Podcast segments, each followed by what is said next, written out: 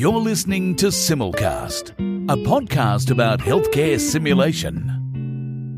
So, welcome to Simulcast. I'm Victoria Brazil, and I'm joined again by Ben Symon here on the last Simulcast Journal Club for 2019. How are you, Ben?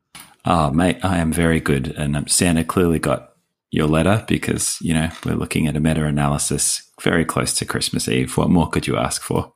What more could I ask for? And indeed, that's the theme of today methods and metrics. Uh, and you're right, a meta analysis, a Delphi study. What more could I want? It has been a great year, Ben. Some highlights, I guess, we'll get to at the end of the year. Uh, but why don't you jump in right now and tell us a little bit about the paper of the month and what's our bloggers thought about it? Yeah, absolutely. So the article that we looked at for December is called Comparing the Learning Effectiveness of Healthcare Simulation in the Observer versus Active Role, Systematic Review and Meta Analysis. And it was published in 2019 in Simulation in Healthcare by, written by Delisle et al. And it was recommended by Jenny Rudolph this month. So in this article, Delisle et al. aim to explore the question whether compared to active simulation, is observed simulation as effective in healthcare training for improving patient outcomes and participant behavior, learning, and reactions. Um, I think we've had a number of conversations over the last couple of years about the importance of activating your observers and, and the importance of scaling to sim, scaling sim to larger and larger groups. So it seemed like a pretty reasonable question. The authors explore initially how historically simulation theory really took a stance that the benefits of the process were from experiential learning, and they describe Ericsson's theory of deliberate practice. They argue that these theories emphasize learning by physically interacting with one's surroundings and other participants, followed by reflection to assimilate new knowledge with existing beliefs. But they then outline the theories that support learning through observation, specifically social learning theory and the concept of reflection on action. Interestingly, when they go to look at the observer role, they make a distinction between in scenario observers, such as passive role players within the sim space, and external observers, so people watching a sim from another room. And they also quote Stephanie O'Regan with regard to the difference between directed and non directed observation, i.e., where the observers have been given a specific task while they're watching the sim. Eventually, from their lit search, they settled on 13 papers for qualitative synthesis and 11 papers for statistical meta analysis. And then they analyzed them with their eyes on uh, the Kirkpatrick, Kirkpatrick, levels. So, was there a difference in uh, participant reactions, in their learning, in any behavioral change outcomes, or ideally in patient outcomes as well? Um, did you want to comment there at all, Vic, on any thoughts about the methods? Yeah, I mean, I think it's always interesting when you're trying to look at a question like this, which already has a deal of I don't know, confounding factors or variables that might influence your outcomes of interest, i.e., Kirkpatrick's level learners, and then you choose one specific binary question, i.e., observers versus participants, as the influences on that. Uh, and I, I guess just by way of methods. And I always feel a little bit of a fraud commenting on this, but I'll give it a go anyway. Uh, we mentioned the O'Regan paper earlier, which was a systematic review, and that suggests that you go through the literature systematically, although there are different ways of doing that, to identify papers of relevance. And I guess a meta analysis is the next step on from that, where you actually take the numbers in the studies and try and combine them numerically and quantitatively to come up with literally a numeric indicator indicator of whether there is a difference between the uh, interventions that you're testing, in this case, active participants versus observer participants. And uh, I, am quite going, I'm going to quote from someone who is an expert, and that is David Cook, because as some of our listeners might know, the uh, there's been a recent book released, Healthcare Simulation Research: A Practical Guide, with Debra Nestel as the main author. But David Cook, uh, who has written a number of systematic reviews in simulation, wrote the chapter on systematic reviews, and I'm going to quote him here. Uh, the most challenging aspect of conducting a meta analysis is determining whether the original studies address a common question or framework. This is a conceptual, not a numeric decision. And I guess that gets to the point of any meta analysis. Are you really comparing the same things? And were these studies really set up to address that particular question? And some of these studies were, some of these studies not so much. Uh, and I think it's always tricky when the context of that learning are different. And when you look through the papers that they discovered in their systematic review that they then put into their meta analysis, they're across different learner groups, across different learner contexts, including technical and non technical. So they really set themselves a pretty high bar here to try and conduct a meta analysis on the kind of data that they had. And I think at least as a non methods expert, I would say they give it pretty fair go. But the fundamental question that David Cook encourages us to think about uh, are these really comparisons that are the appropriate ones to make, I think is the more interesting point for discussion. Hmm. I'm so glad you explained that and not me. Thank you. I learned a lot in that Thanks, last ben. two minutes. That was awesome. so, look, when it comes to their findings uh, for Kirkpatrick level one, which is reactions, they didn't find any significant difference between the groups. Observers and active participants appeared to have similar responses to simulation, although understandably on some subgroup analysis, the observers might have reported feeling a bit less stressed. Uh, for Kirkpatrick level two, which is learning, uh, they found that active participants had significantly better learning than undirected observers, but no difference with directed observers. And then uh, only one study reported Kirkpatrick level three outcomes, which is behavioral change, and they found no significant difference in behavioral change between groups. And then there was nothing on level four, understandably. So I guess my challenge with the paper, which I enjoyed reading, is I'm still left a little bit with the question of is there a difference between observer and participant experiences in sim? Um, are they hitting the same learning needs that I've designed in my curriculum? And I get the feeling the answer sort of maybe, sort of, but not heaps different. Uh, or is there just not enough data to go on here, Vic? I think that's probably the thing. There's not enough homogeneous data to really go on. And I think the other thing that the study illustrates nicely is that there are other influences on those learning outcomes, and the ones that they demonstrate through their diagrams in the study uh, include looking at subgroups, debriefing versus no debriefing, technical skills versus non technical skills. And I think that just gives us a little sense of um, what is the size of this effect, if any, of being active participants versus um, uh, observer participants. And so, for instance, if you kind of look at the level two outcome where they found a difference, a lot of that difference is accounted by the fact if there is debriefing versus no debriefing. Um, but interestingly, there was no difference if the observers were directed versus non directed. Now, I don't know exactly what to make of those things, and I'm in no position to judge the statistical tests that they applied.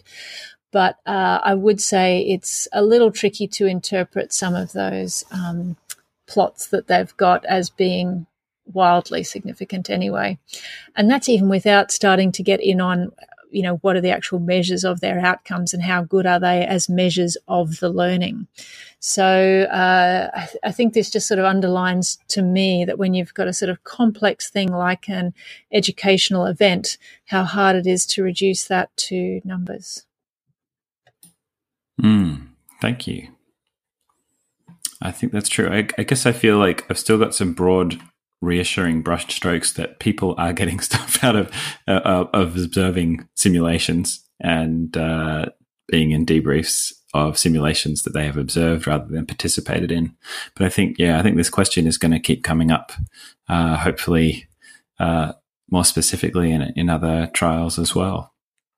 Oh, I think you're right about that. I mean, I think if there's one thing we can take away, it isn't that all those uh, little forest plots aren't skewed way over to one side where it says if you came and you didn't do the sim, you learnt nothing. They certainly don't say that. Uh, if anything, there's, you know, generally most of these uh, outcomes cross the um, cross zero. And so it means that you can't be really sure whether they favor observation or participants. And the, the size of the effect is not huge. So I, I think it does reassurance that the people who are watching and not directly involved in the sim room are still getting a lot out of it.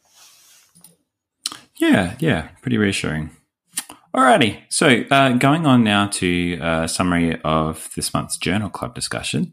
Uh, big thank you to the people who came along and participated this month. In that there were some new faces, which I was really excited to see, uh, as well as some returning or old favourites, which I'm always grateful for. Um, we had a great discussion. We also uh, got some contributions from the paper's senior author, Alex Hannenberg, so uh, I really appreciated that. And for me, I guess probably reflecting my skills in deconstructing the quality of a meta analysis, I guess we did talk a lot about observers and participants in general more than deconstructing the article. Um, the primary themes of discussion that came out were uh, there was a lot of great um, brainstorming of tips for activating your observers and keeping them engaged in the sim. Uh, there was acknowledgement that observers and participants are really likely to learn different types of things based on the very nature of the experience they're having. And thirdly, uh, Alex, the senior author, uh, commented on the fact that activating observers is a really important aspect of scaling simulation experiences to large groups. So, finding out the answers to these questions is actually going to be re- very relevant as we continue to need to deliver more sim to larger and larger groups of people. So, uh, Jen Del Tam started by agreeing with the case study that I'd written that really um, seeing observers observing learners not engaged with what is going on in a separate room is really not uncommon in any type of education. Uh, I think we've all probably had experiences where we put a lot of passion into a, a, teaching session and then we find a fair chunk of the room, if they're not directly supervised, uh, going to Facebook. Um, there's a lot of Jen says there's no accountability for these individuals to participate, and I've seen similar responses whether it's a sim when we video conference or lecture from one room to another, and we're all human intrinsically. We'll take the path that's easiest, and personal devices are a quick and easy distraction for all of us. The proposed solution to this, I guess, is uh, per Anne Mullen, is that she says observers must be active. And when we plan a sim with observers, we need to provide the observers with a meaningful task. We want them to focus on the learning objective rather than be overwhelmed or focus on other aspects of the case. So, in response to the article, the Journal Club has shared a really useful number of tips. Uh, people suggested things like giving them a checklist, appointing a leader for the observer group to lead feedback discussions, physically moving observers into the sim room or giving them a passive role, giving them handmade cards as specific principles to watch out for or questions to reflect on, pre briefing observers with specific tasks or questions, and then also actively seeking participant contributions in the debrief. Um, I particularly loved how Nemat broke down her approach to observer roles in the phases of simulation. So she talked about what you can do to activate your observers in the pre brief, then during the simulation, as well as during the debrief as well, which I thought was a very effective structure. And it was quite just a nice, sophisticated, but slick way of thinking about how you're going to constantly reinforce that message to the people who aren't actively participating. Um, Mitzi Clifford came into the conversation and she had a great critique of the article itself, arguing that essentially observers and participants are really likely to learn different things through simulation. So, comparing how a learner masters a new skill uh, because they've actively participated in a sim versus a learner who's observing with a lens focus on, say, communication and teamwork. Well, she says that's really like comparing apples to pears. And I think that was a really fair critique. This is really nuanced stuff, and as as you and I have just discussed, it's very likely that observers and active participants, you know, do different things in the sim. They're going to take away different things, and that's really hard to draw out of this meta analysis. Uh, it was really nice to have Alex Hannenberg come by, and he discussed how one of his motivations for the article was that scalability is going to be essential, both currently but also more likely in the future. He stated that our main interest in examining the potential of observed simulation has been in our quest to overcome barriers to scaling simulation based education, especially when it's focused on teamwork and communication. So the research team involved here were really keen to try and uh, find where the significant learning differences were for SIM, as it will continue to be an important piece of evidence as we try to adjust to our own faculty's uh, observer to participant ratios. All in all, it was a good month. Yeah, I kind of feel like the Journal Club discussion uh, sort of captured some of the qualitative aspects of the question that the paper took the quantitative approach for. And looking through it, doing our own little small t thematic analysis, I, I, think there were lots of suggestions in there about the general process of engaging learners, about having the right pitch, about thinking for ways for them to participate and processes, but then also tools. And I think a lot of people talked about having checklists and stuff like that. I think all of that needs to be wrapped up in a set of expectations, which Nemat talked about, and almost a culture that here you are, it, if it's in your so called growth mindset, you're going to be looking for opportunities opportunities to learn from this um, rather than simply making sure that you're not required to do anything. And uh, I think, you know, working with both Mitzi and Nemat, uh, I know Nemat's had a lot of experience being in that debrief room and tracking things on a whiteboard, which we can talk about a little bit later, about what's actually happening in the sim. And, and she certainly describes everyone contributing to that as they go when they're sitting there watching, saying, oh, you know, we just saw that they'd given the induction agents and so she says that actually provides often a little focal point for them to be documenting what's happening as they go. So it may be simpler than we think. Who knows? Yeah, I'm going to steal that. I really like that technique. That was clever. Yeah, especially when it um, can be tricky to know what happened when when everyone comes back in. You're listening to Simulcast. Absolutely. Shall we move on to the papers of the month? Why don't we do that? So, as I said, we're keeping on with this theme of metrics and measurement, and the and a little bit about methods. Yes, uh, the paper that I've chosen as the next one is also quite a quantitatively focused paper. It's titled "Development of a Simulation Scenario Evaluation Tool (SSET) Modified Delphi Study." And this is by Jessica Hernandez and team from uh, Dallas, Texas, and really addresses the question about how do we know whether a scenario is any good? And I was going to put that to you, Ben. How do you know if the scenario you've written is any good? How do you know right now? Oh, that's a great question. Um, and I think it depends on uh, how you define a great scenario in that it I think it can often be looked at from the experience of you know, you walk out of the room and you can feel that you've got a highly activated group of learners who've had an engaging discussion, have clearly made some useful takeaway points, uh, and seem uh, enriched and challenged by the process. Uh, and then I think sometimes that can sometimes almost be in conflict with a more basic question, which is was the curriculum that we'd aim to teach uh, successfully met and did the learning outcomes that we'd hoped from this experience to happen actually happen to our participants. Hmm. Yeah, I think that's pretty good. Uh, I, I, think that's probably as good as most of us are doing, uh, and this study helps us understand that.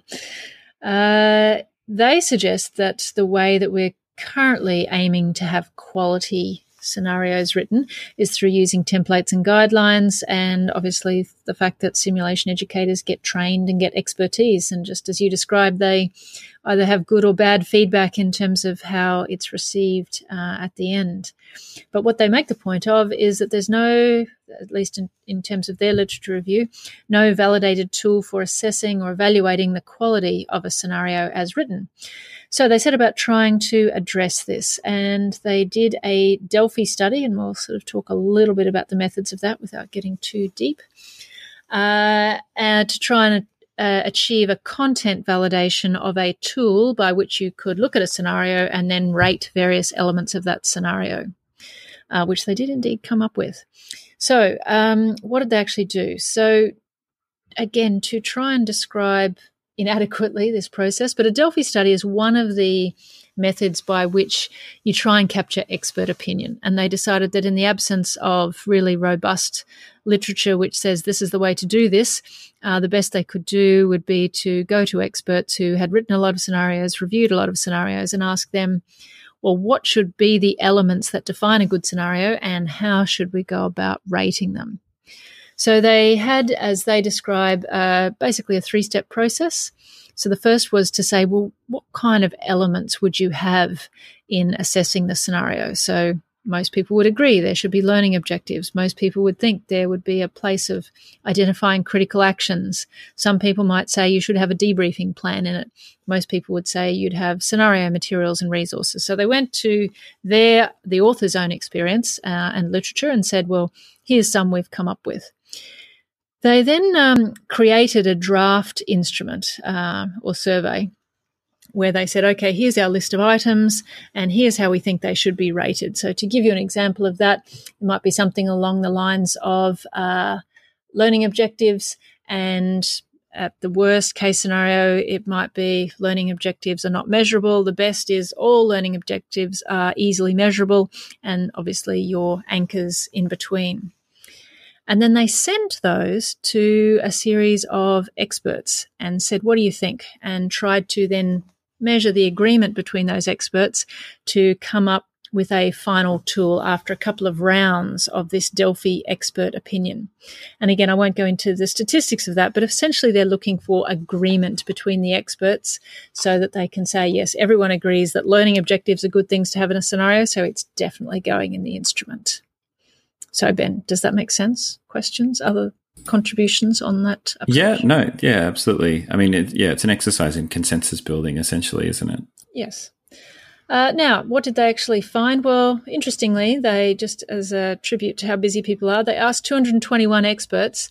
Their first round, 38 participant. Their second round, 22 participated. I'm not sure what the usual benchmark would be for a Delphi study, but I'm not entirely surprised um, that they got only that number. That doesn't mean that there's still not good consensus. You could get that with that number. Uh, and they came up with a final tool, which uh, is figure six in the paper. And that's probably the thing to have a little bit of a look at in terms of the takeaway. Uh, which has 20 different items to rate, uh, seven of which are related to learning objectives, a couple on scenario content, a couple on scenario materials and resources. And for each one of those items, you get to rate one to five with three descriptors. So again, I'll take one example. Um, item six is about learning objectives and the lowest score is none of the objectives are time specific, and the top score is all objectives are time specific, and you rate somewhere in between. So uh, the idea is that then you sit there with your uh, evaluation tool, you look at your scenario, and you go through and rate it for quality. So does it help? I can tell you a couple of thoughts I have. I think it really depends on how quantified you want your scenario quality to be. And for some people, that might be very important. For others, it might just serve as a little bit of an aid de memoire for giving feedback or critically reviewing something. Uh, and I don't think this author's um, pretend this, but you know, it's not actually been tested, so we can't really be sure how good it is in the hands of different raters because obviously people still have to be relatively expert on scenarios to be able to use this rating tool. So, what did you think, Ben? Look, I liked the idea, and I think certainly as someone who's you know we're doing lots of projects of uh, writing sims that we'd like to share with people. It would be lovely to have a little checklist of sort of basic important ingredients. And so I think it, it's useful in that regard. I guess my concern is that when I look at the ratings that they've chosen specifically, it seems to reflect to me a need to, like, a good sim is one that allows you to rate the performance. Um, and I felt like there was more of an emphasis on that in some sections than the learning that might be taken away. And so I guess I just worry that there's sort of a focus on things that you can rate, things that are objective and measurable, whereas I don't know that's always the goal of the sim. Yeah, I think that's a good point. I mean, and you're right, it situates the scenario very much in an educational construct and in a fairly narrow educational construct. It doesn't set the scenario as potentially an exploratory exercise as it might be if you're systems testing or other things. Uh, but I, I, guess they kind of make that clear. I, am with you. I think the best thing is here's a couple of, um, and I've always thought this about things like the dash as well. Um, here's some things to really be thinking about, whether it's your debriefing with the dash or whether it's your scenario writing with this tool. Uh, I can't imagine using the exact um, anchoring scales, but I could certainly see myself and fellows and people new to sim as well looking down through the domains and thinking, oh, yeah, it's good to remind ourselves that we have actually covered off on that. Yeah, absolutely. I think I think it, uh, there are yeah the concepts to me are more useful than the rating aspect, but I guess that might just reflect my bias because I feel the same way about debriefing ratings sometimes. Hmm. Um, I did apply this to the revenge sim in which I was a participate participant. Um, was that your own form of revenge? Uh, no, no, no. But I, th- but I did get to see the scenario that they got us to do this week, and there were only three learning objectives listed. One was revenge, two was humor, third was maybe some learning. That's lovely. And I didn't know how it would go against this rating scale, but I don't think they cared. don't know. Is humor measurable? That's a deep question. well, you know, baby out in less than one minute, just saying. You're listening to Simulcast. All right. Well, uh, I'll go on to the last paper that we had chosen. And this one literally is hot off the press. Uh, the Timeline Debriefing Tool, a tool for structuring the debriefing description phase. Uh, this is in Advances in Simulation uh, by a couple of authors from France, Terry Secheresse and Séverine Nonglaton. And uh, really, this is a descriptive piece where they've just said, um, well, advances have called it a methodology paper, but they really mean methodology of simulation, not methodology of research. I, you could easily call it like an innovation report, but it's just a description of this is what we're doing. We think it's pretty cool, uh, but they have not um, sort of said we've measured a particular impact.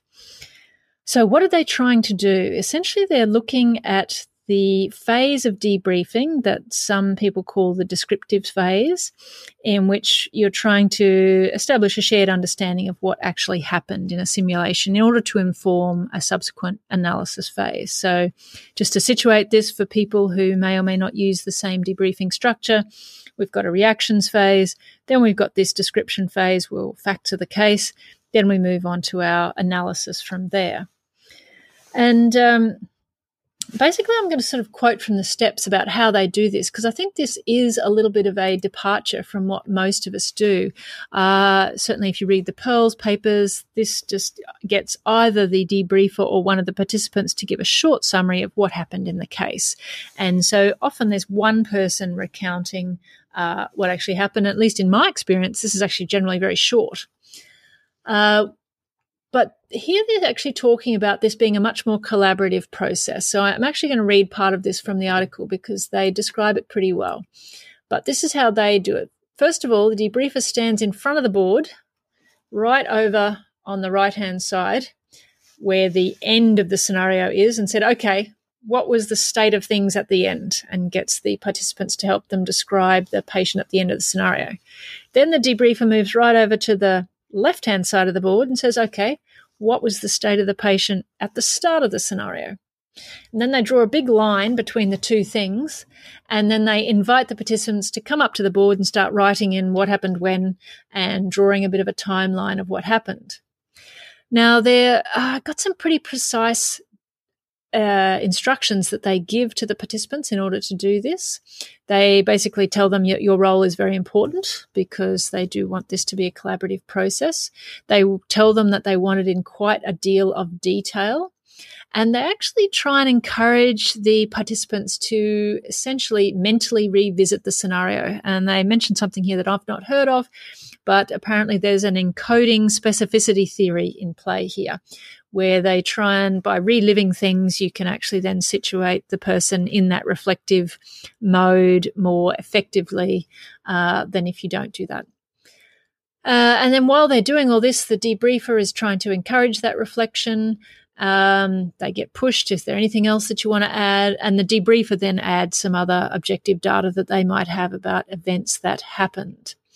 Uh, and then they jump into their analysis phase.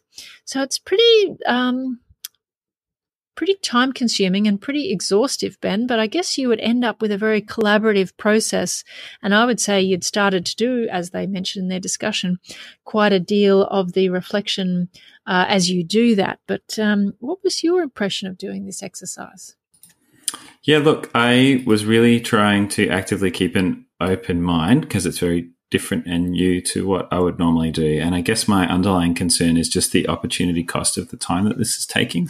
Um, and uh, I think it sounded nice that you're activating your learners, you're getting them to really, really feel like their contributions are important and mapping out this event. But I'm not sure for a lot of my learning objectives that actually mapping out a very detailed timestamp of what happened is always going to help me reinforce my learning points.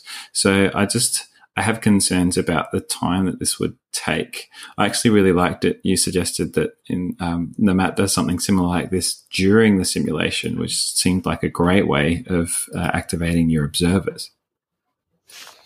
Yeah, and um, you know we do that because just so much happens in our trauma sims, and to try and get you know 30 people to try and attack a whiteboard like that would be impossible and they wouldn't know because they're often very engaged in other parts of it. Um, yeah i think you're right. I, I, just don't know what the trade-off is between the engagement that clearly this would be. Uh, and i'm not sure but I, they put a lot of emphasis on this power of visual representation, so maybe that's important.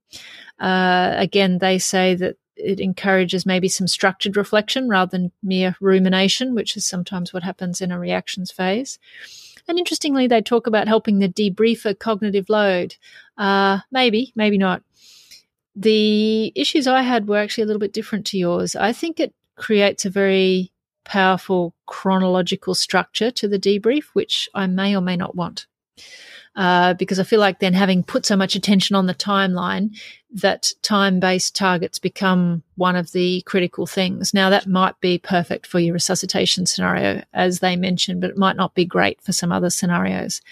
And I think it might fall down in scenarios where there's not so much action, uh, whether it comes to observed, measurable kind of critical points. Uh, and yet, those scenarios obviously many times have just as much learning impact. So I think for the right group picked in the right place, this is clearly going to be a useful thing to do. But um, like all methods, not to be followed slavishly and, um, you know, without thinking about the context. Yeah, I, I agree. I'm not a fan of a chronolo- like a slavishly chronological debrief, and then I, I, nothing more upsetting than getting to the really interesting stuff just as we've run out of time. And I think so many debriefs are time critical. Everybody's got to be somewhere else. And so uh, actively choosing a structure that is specifically chronological to me uh, doesn't isn't always going to make sense. And actually, interestingly, in their uh, discussion, they, they point out that the debriefing progresses logically rather than jumping around from point to point. And that was sort of labeled as a strength, where I guess my counter argument would be that I think one of the important roles of a debriefer is to uh, facilitate an emphasis on important topics for discussion. Uh, whether that's negotiated or determined by the instructor, but um, I think that's part of the skill. And I guess um, if you're going to be a, a slave to time, it's not necessarily allowing you to optimize that discussion. Yeah, I'm definitely with you on that. All right. Well, enough methods and metrics, do you think, for 2019, Ben? Yeah, I think so. I think we've done well. I know. Now, look, I did. I did try and find something funny uh, related to Christmas simulation. Went down a rabbit hole of googling uh, got worried that no one replied to my tweet, which is, Have you got any funny literature about Christmas simulation? No. So I had to find up my own, and I did discover a Christmas shopper simulator Black Friday, which is actually a game that you can play which simulates being in a shopping center around Christmas. I'm not sure why people need a simulation of this because whether and you know they actually it's quite you know you've got the car park situation.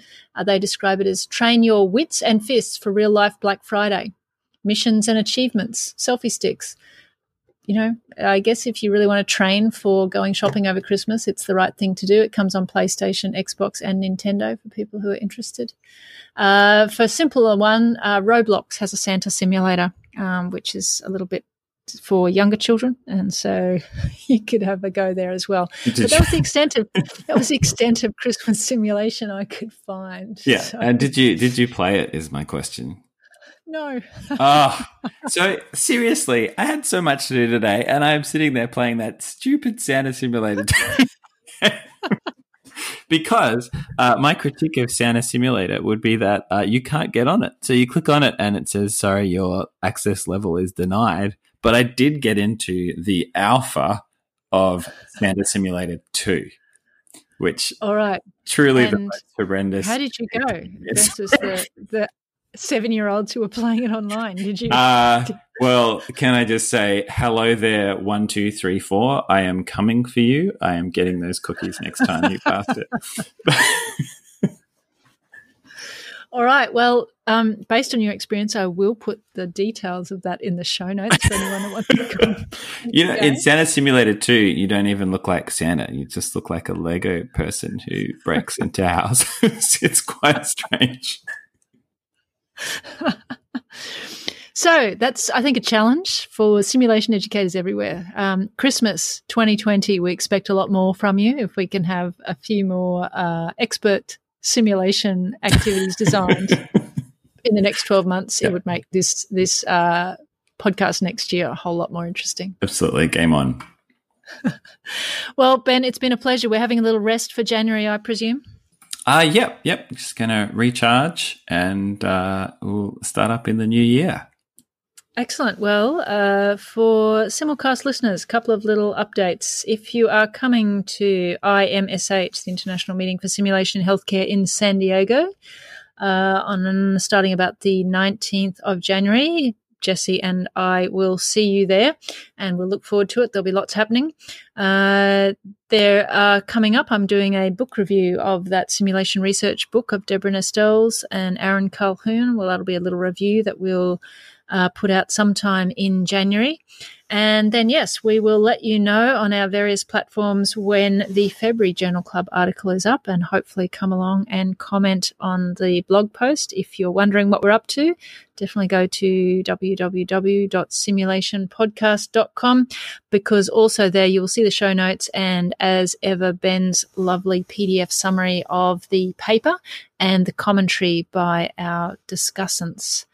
So, Ben, happy holidays.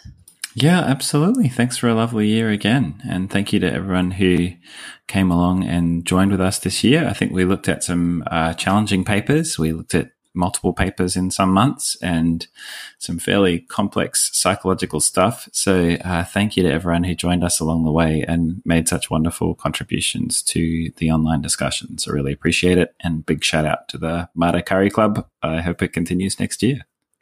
Excellent. Well, thank you, Ben, and uh, I'll look forward to chatting you then. This is Victoria Brazil signing off for Simulcast. You're listening to Simulcast.